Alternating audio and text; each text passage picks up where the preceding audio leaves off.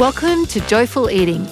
I'm your host, Jules Clancy, a former food scientist and winemaker turned cookbook author and health coach. I've discovered a simple way to have a joyful relationship with food without sacrificing pleasure or my waistline, and I can help you get there too.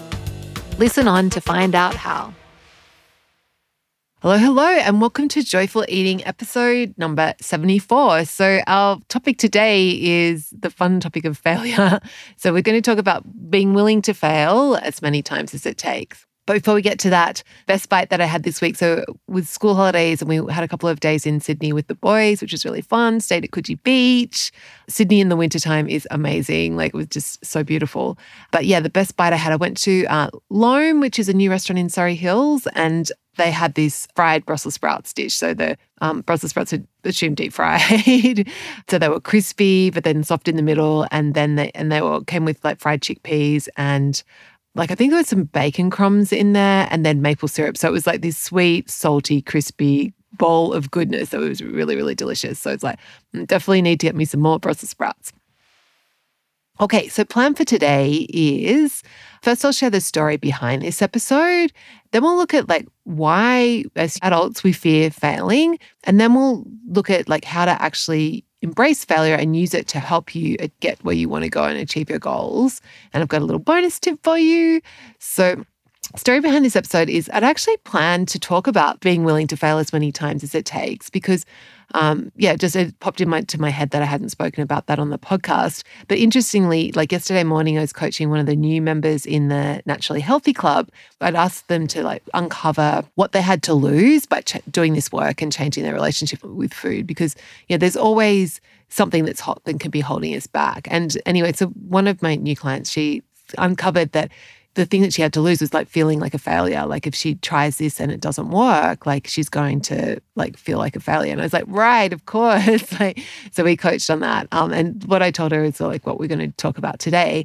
But I was just like, oh, definitely need to do this podcast episode. And I guess in terms of the story behind like my own journey with learning to embrace failure and being comfortable, getting better at being comfortable with failure, I think I first heard about the the idea of like failure being a positive thing from Tim Ferriss like years and years ago.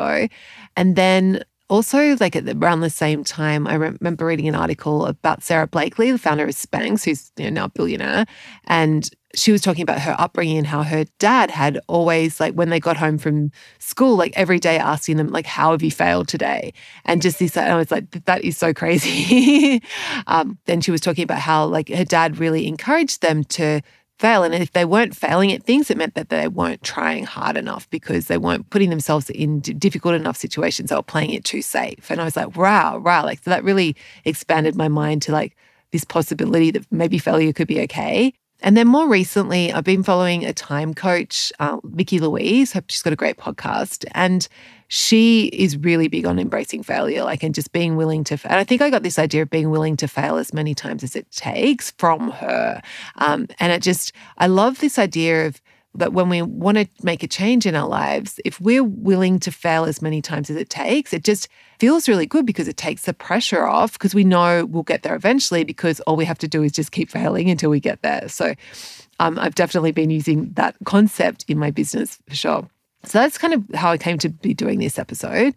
So now let's talk about like why we fear failure. And if you look at it, like the only thing like failure opens us up to feeling negative emotion. So when we fail at something, we feel a negative emotion. Usually that's like some form of like disappointment or maybe a little bit of shame or discouragement, but it's not really bad negative emotion, but it is negative emotion. So we we fear failing because we just don't want to feel that negative emotion. And then the other reason why we fear failing is because of the stories, like what we make it mean when we fail. And often what we do is like if we fail at something, we don't just feel the clean pain of like the disappointment and the failure in that moment. We tell ourselves stories and we go down this path of, oh, you know, this means that I'm never going to get there and I'm I'm a failure and I'm no good at anything. And like we add all this extra drama and all these extra stories to it. So it becomes this big thing rather than it being like a simple case of, okay, this didn't work out. What can I do differently?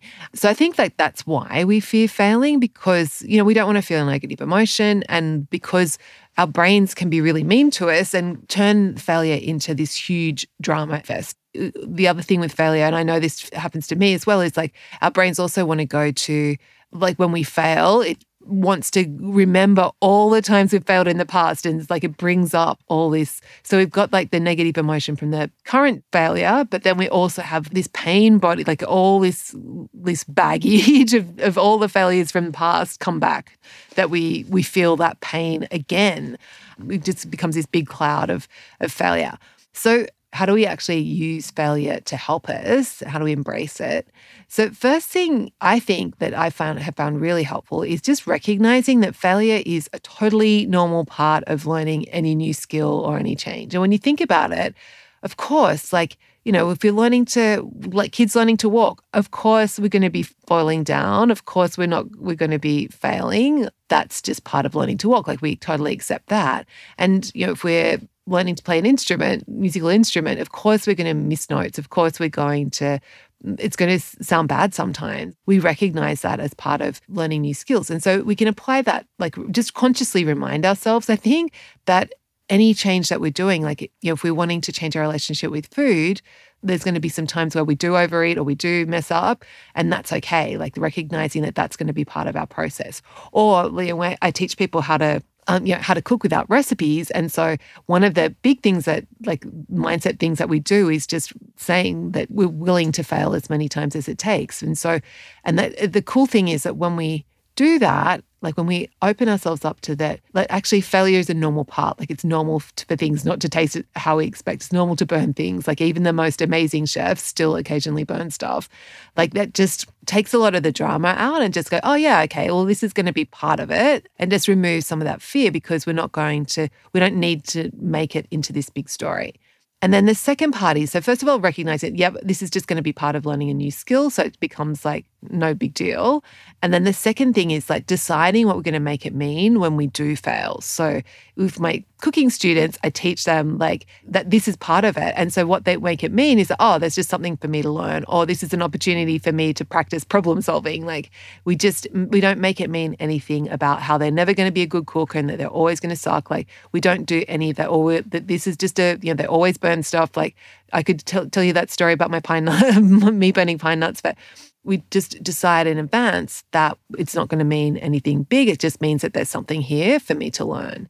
And I think the third part of how to embrace failure is actually consciously choosing to think positive thoughts about failure. So, to, to remind ourselves that this is part of the process. My favorite thought about this that I have you know, written on my notice board is like, I'm willing to fail as many times as it takes. So, the, the title of this episode. So, you're welcome to use that thought and just to remind yourself, like, yep, I'm willing to fail. Like for any new skill, like whether that's you know, in your career, whether that's in your relationships, in your health, like I'm willing to fail as many times as it takes. Just takes all that pressure off. And it also makes you remember that, yeah, like failing's going to be part of this. We don't need to freak out if when not not if, but when we do fail, this is going. That's just part of it. Another thought that um, I I find helpful in this is just rem- uh, reminding ourselves that I don't have to do this perfectly because that whole perfectionism thing is the opposite of embracing failure, and really, you know, perfectionism is just a way that we think that we're going to protect ourselves from feeling the negative emotion and the disappointment of failing.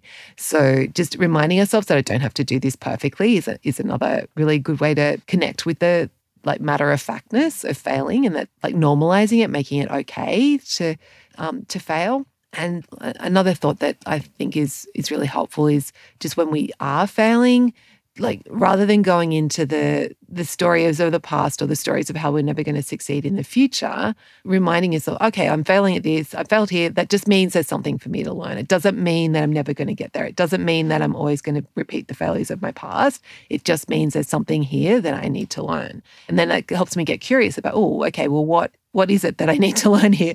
What could I be learning here? And just, you know, it just it takes it takes a lot of the drama out.